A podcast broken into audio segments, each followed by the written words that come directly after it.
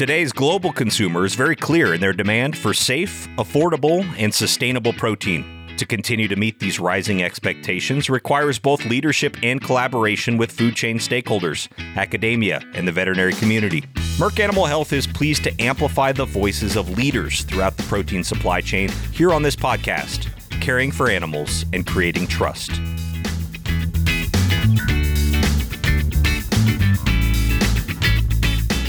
Hello, and thank you for joining us for Caring for Animals and Creating Trust. I'm Jane Dukes with the Merck Animal Health Veterinary and Consumer Affairs team, and I'll be hosting today's conversation. My guests today are Dr. Carrie Shaver, Professional Services Veterinarian at Merck Animal Health, and Dr. Lisa Lippman, one of New York City's premier veterinarians. She has appeared on television, makes celebrity house calls, and is one of the most followed veterinarians on social media. During the pandemic, many people adopted new pets, and many longtime pets enjoyed having the extra attention from their owners who were now working from the dining room table. Now, as the COVID 19 vaccine rolls out, more and more people have started going back to the office and to school, and their pets may not be happy about it. Today, we're focusing on separation anxiety. Those of you who have opened the front door to mayhem know what we're talking about. It's not just crying and whining, but it is destructive behavior that signals your pet's cry for help. We've developed a handy infographic to give pet owners tips to recognize separation anxiety, along with suggestions for helping your pet cope. And that's what we'll discuss today. As a pet parent of two Labrador retrievers myself, Henry and Poppy, I'm looking forward to learning from Dr. Shaver and Dr. Lippman about how pet parents can help their fur babies manage without them in the home 24 7. Carrie, Lisa, thank you for joining me for this episode of Caring for Animals and Creating Trust. Carrie, please tell our listeners a little bit about what you do for Merck Animal Health and your role as a professional services veterinarian. Yes, thank you, Jane. I am a professional services veterinarian, and I work with a group of territory managers to provide support to veterinarians all over North Carolina. And so my support comes in the form of providing medical education for veterinarians and their healthcare teams, as well as providing technical support for many of Merck Animal Health's products. And this is so fulfilling because I feel as though I am able to help veterinarians provide the best possible care to their patients and the people who care for them. Thank you, Carrie. I really appreciate you joining us today. Lisa, you are one of the most well known veterinarians in New York and on social media. Tell our listeners how you help your patients and the outreach you're able to do through social media. Yeah, thanks so much for having me, Jane. So, I've had a really multifaceted career, uh, mostly based in New York City. I did emergency veterinary medicine for a few years, general practice for a few years, and then started my own house call practice that really just sort of lent itself to um, the the very interesting some celebrities uh, and I had a patient that went really viral. His name is, well, his name is Samson, but he's known as Catstradamus. He was the largest cat in New York. And we just went so viral together. Everybody wanted to know, is he healthy? And who better to take those questions than me? So we did everything from Good Housekeeping, Harry Connick Jr., Dr. Oz, you name it, we were on all of it. And so it's allowed me to build this platform, uh, mostly through Instagram, that really helps me educate pet parents and get the word out about anything that I see in practice that, you know, my clients have questions about that I think is really important for owners to know. And so it's it's really a privilege to have that platform and uh, to use it like I do. That's great. Thank you, Lisa. I think we've all heard some of the horror stories about people leaving their pets when they go back to work and coming home to find pillow stuffing on the floor, broken window blinds, or a pet that won't leave the owner's side when they get home. What are some of the warning signs of pet separation anxiety? Yeah, so uh, some of the warning signs that we talk about are just like you mentioned. So, destructive behavior, unfortunately, vocalizing. If you have a video camera on them, often you'll see panting, pacing, potentially urinating or defecating, particularly by the door because they're trying to get out to their owners. So, really, you know, just destructive and anxiety ridden behaviors like that. And once a pet starts showing these anxious behaviors, how easy is it to correct? I know that I had a, a, yellow lab some years ago that had separation anxiety, and it was a huge hurdle for us. Yeah, I feel for you, Jane, because I same thing. I had a dog with separation anxiety who I adopted at six years old, and um, I just vowed that my next dog would not have the separation anxiety. It's really a huge quality of life issue, not only for the dog, but also for us, right? Like I didn't want to leave. It was just very difficult. And so once it starts, it, you know, it is obviously much harder to correct than preventing the behavior, like much of veterinary medicine. But there are things that we can do. Um, there is professional help that we can enlist. And so hope is not lost, but of course, prevention is definitely key. And how would you prevent it? What are the steps that, that pet owners can take to prevent a pet developing separation anxiety? Yeah. So uh, during the pandemic, you know, I was telling people obviously we weren't going many places, but even leaving them for short periods at a time. So I started with my dog just making her crate a safe space. I would drop some treats in her crate and walk away, let her find them, making sure that she knew that it was a safe, happy place to be and uh, just leaving her for very short periods of time, even if that meant just stepping away from the crate, getting a drink and coming back, going to the mailbox and coming back. So leaving for very small incremental periods of time.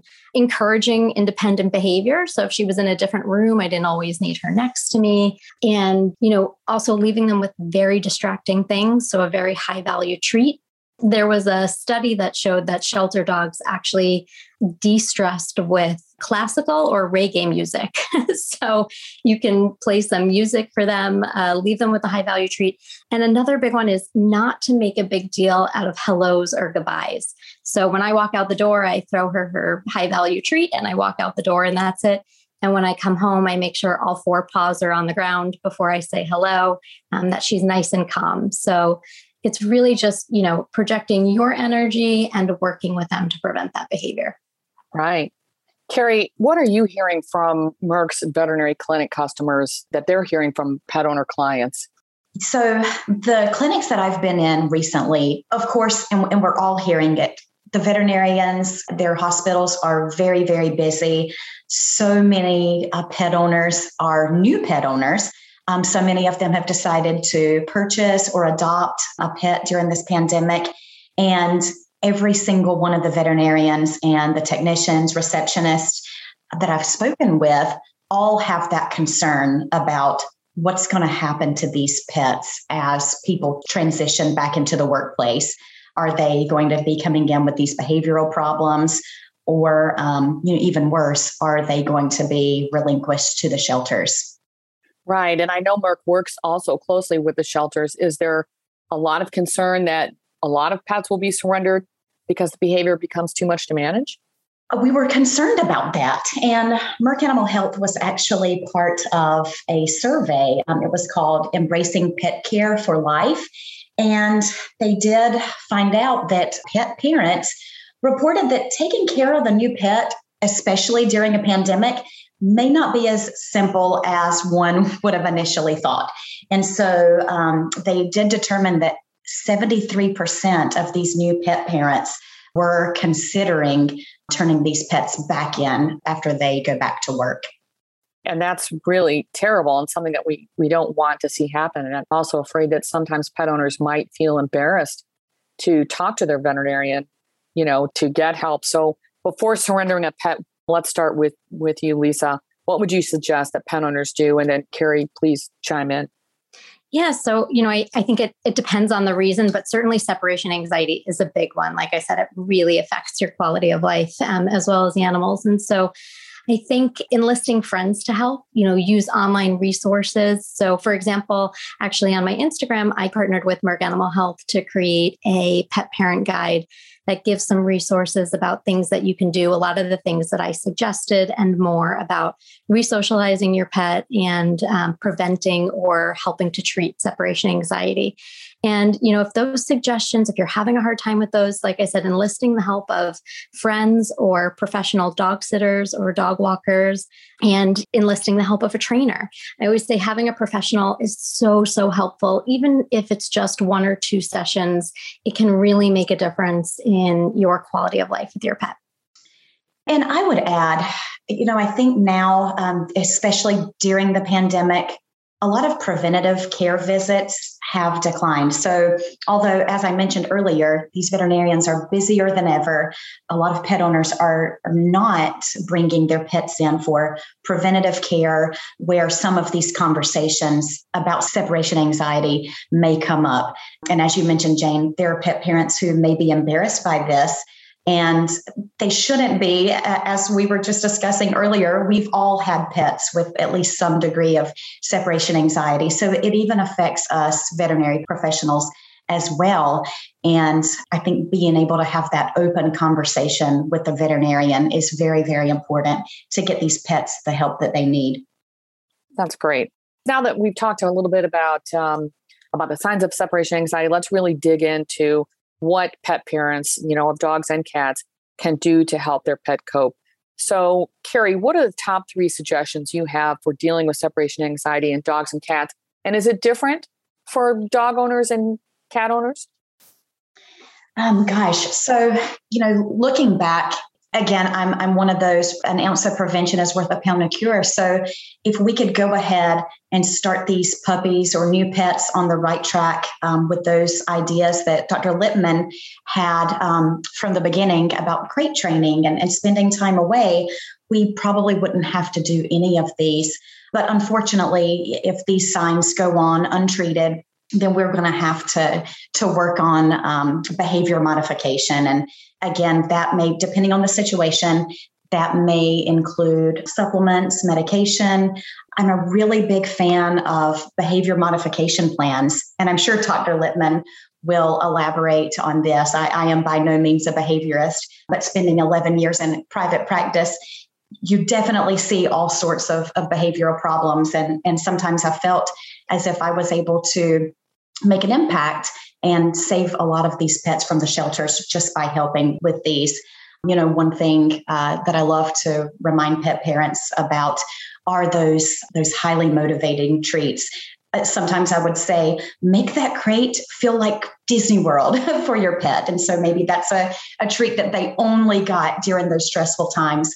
And, and then number two, you start small. You know, if, if you've got a pet that has separation anxiety, they're barking uncontrollably, they're destroying things, it's probably not a good idea to leave them at home for eight hours the first try. I think those short little trips with the with the highly motivating treats and, and then building on that from there. And again, not being afraid to reach out for help if those small, seemingly simple um, tasks are, are not going so well. So, Lisa, let's dig into behavior modification. What would a behavior modification plan look like, and, and what do you suggest to your clients? Yeah, you know, I think again, it really depends on what the level of anxiety is with the pet. Um, so, I always think starting the conversation with your veterinarian is so smart. I often give my clients lots of, you know, favorite books or videos and resources to try to attempt it themselves if they want. But I remind them that I think training is a lot like training in the gym. You know, you have a spotter for a reason to make sure that everything goes right and you don't hurt yourself. There are so many things we can do with training that I think can backtrack us by accident. And so, again, I think using those resources, but also enlisting the help of professionals. So, whether that be um, starting with your veterinarian, some suggestions, sometimes again, we talk about supplements or drugs. And we do that in conjunction with training. So, uh, enlisting the help again of a professional trainer. And beyond that, you know, there are dogs that are so severe. Sometimes we also talk about board certified veterinary behavior help. And so these are veterinarians who have done extra training in just, you know, behavior. This is all they do all day long. Uh, they have drug combinations I could never dream of. But at the end of the day, it still comes down to the training, which is so, so so important. And so having a good outline detailed plan is going to really be the mainstay of treatment there.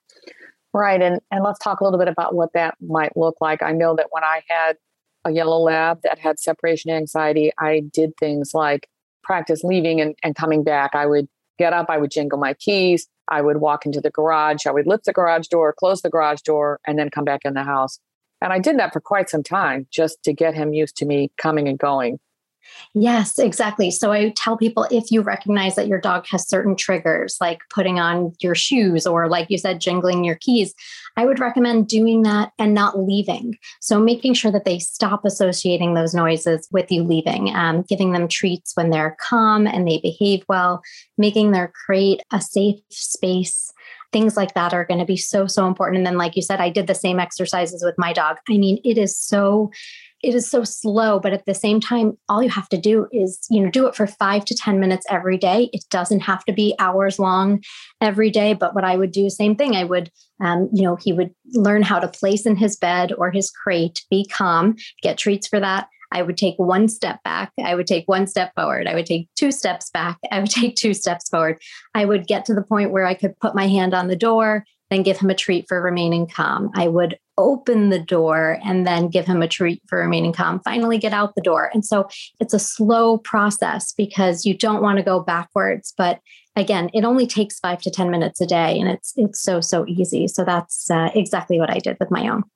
Right. And Carrie, can you talk to us about continuity? Because I know that I did all this and, and I finally got my dog to the point where I could leave, you know, for a couple of hours and then I had a baby and the new baby into the household disrupted everything and, and we regressed.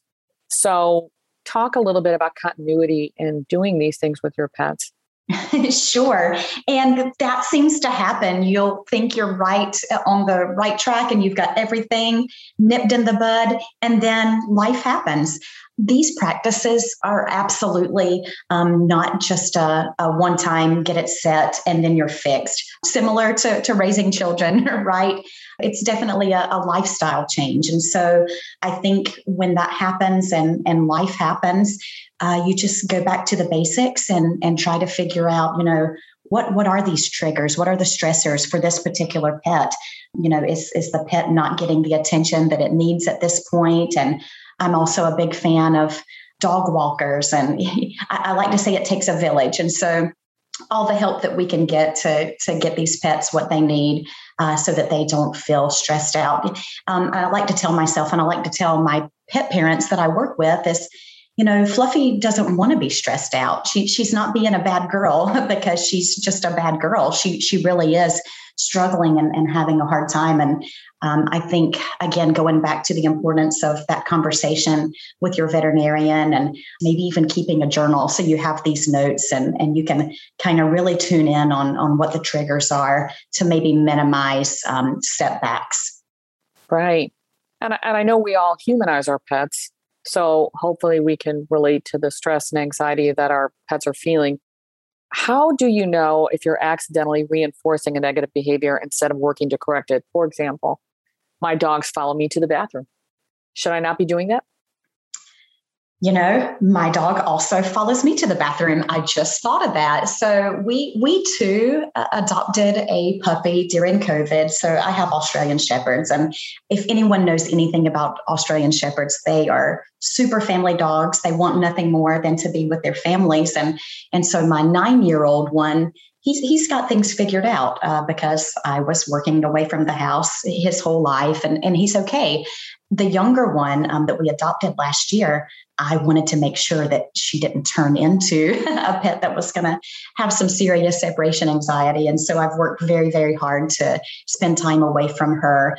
Um, that being said, both of them will follow me to the bathroom, but they they don't have other signs of separation anxiety. So for my dogs, who you know, I've done the hard work and and I've, I've, left them alone and done all all the things. So far, things are going okay. So I don't think if I shut the door and they weren't allowed in the bathroom, that things would get bad. Now that being said, if Jersey, the younger one, was going through a behavior modification program, then maybe I would practice that. Maybe if I had let her into the bathroom um, for several months then maybe I would give her a highly motivated treat outside the door, go into the bathroom, and then come right back out.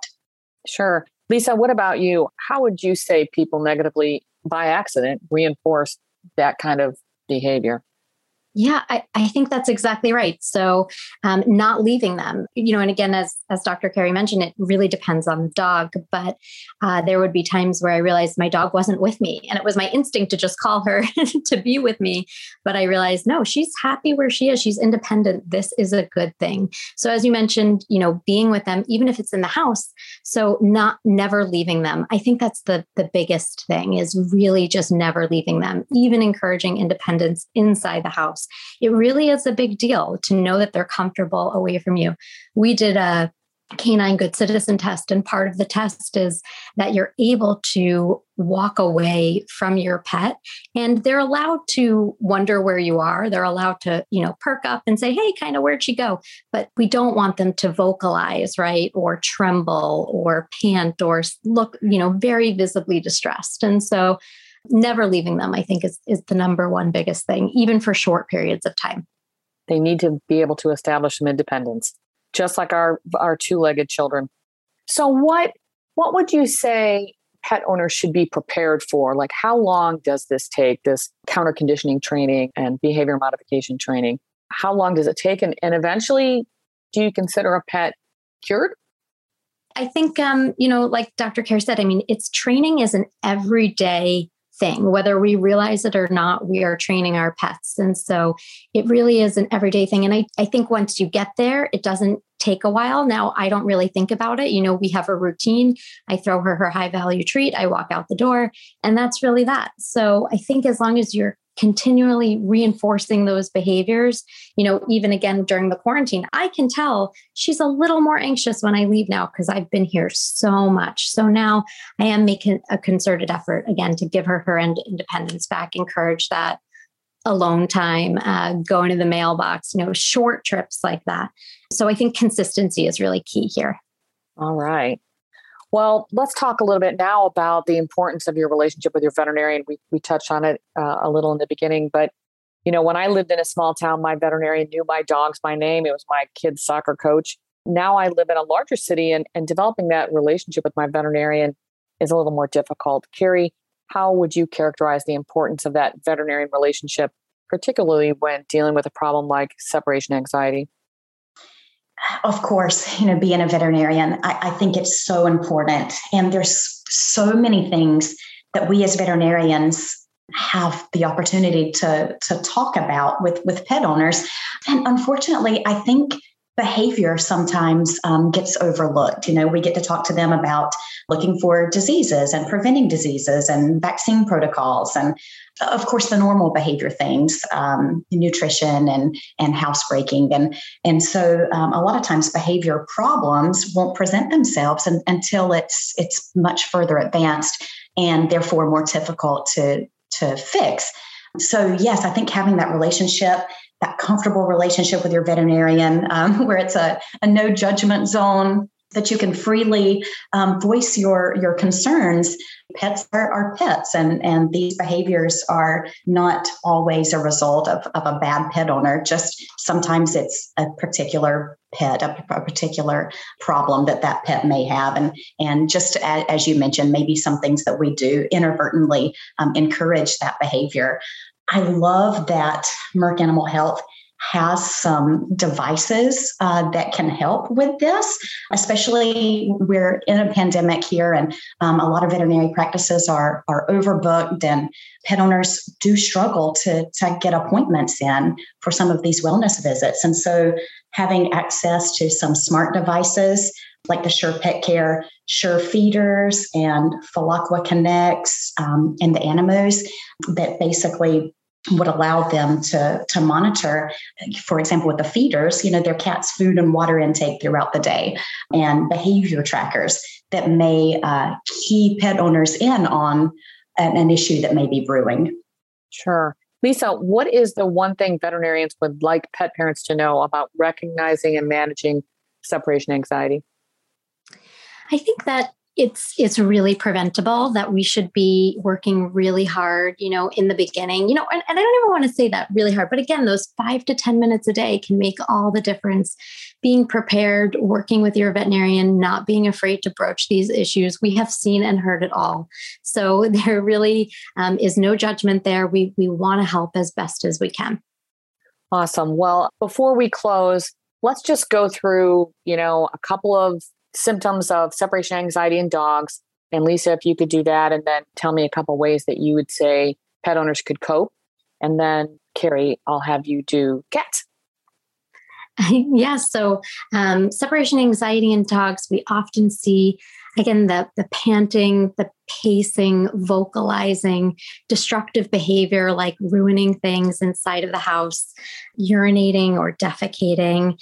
And again it really ranges the the gamut as far as like pretty mild to extremely severe where also they will self-harm. So if they're they're in a crate you know we'll see bloody noses or things like that. And so things that pet parents can do to cope. Again, we talked a lot about prevention here and using professional help. And uh, I also want to mention that, you know, Merck Animal Health has put on this fantastic sweepstakes called the Bravo Buddy Sweepstakes, where all a pet parent needs to do is post a photo of their pet on the Instagram, talk a little bit about how their pets helped them get through the pandemic, use the hashtag Bravo Buddy Sweepstakes, and then they'll be entered to win $2,500 worth of prizes that they can use towards this professional care. I just, I think it's such a phenomenal opportunity to really get your dog set off on the on the right foot. It is great. And Carrie, talk a little bit about separation anxiety in cats. What should people look for? And then how can they help their cat cope? Yeah, sure. Um, cats obviously are, are not small dogs and their symptoms may uh, be a little differently, but the most common one that, that I would get reported, and, and this is so frustrating for pet owners, is inappropriate urination. So, finding urine on the floor, on vertical surfaces, on bags in the floor, just different places. And, and that is so frustrating for pet owners and is absolutely one of the number one reasons that pet cats get turned uh, into the shelters, um, which is so sad. Vocalizing, um, I know I had a kitty that would vocalize in the middle of the night, and uh, it, it, was similar to you. You know, after we had children, um, and so those those are a couple of the the common signs. Speaking about these uh, with your veterinarian, it is crucial. There are so many resources now, um, medications, special diets, even behavior modification plans um, for for cats as well.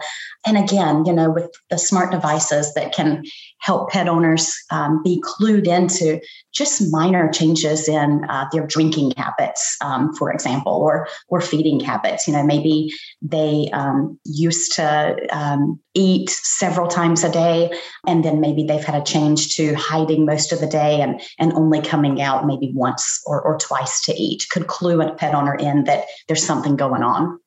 All right. Before we close, Lisa, I just have to ask you what are some of the most common questions you get on social media about anything? Um, I would say, you know, separation anxiety now, I mean, we're, I'm definitely seeing it more for sure.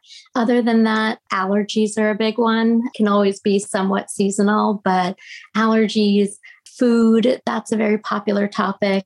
I would say those are probably the top three right now. All right. Well, thank you. Lisa and Carrie, thank you for joining me today on our podcast, Caring for Animals and Creating Trust, as we help pet parents recognize and address their pets' separation anxiety. You can find out more about managing separation anxiety through some tools we have posted on our website. And you can also learn more about what the Veterinary and Consumer Affairs team is working on. Links will be included in the notes of this podcast. Until next time, thanks for listening, and please take care of your pets, yourselves, your family, and friends and be sure to join us for our next podcast for National Wellness Month.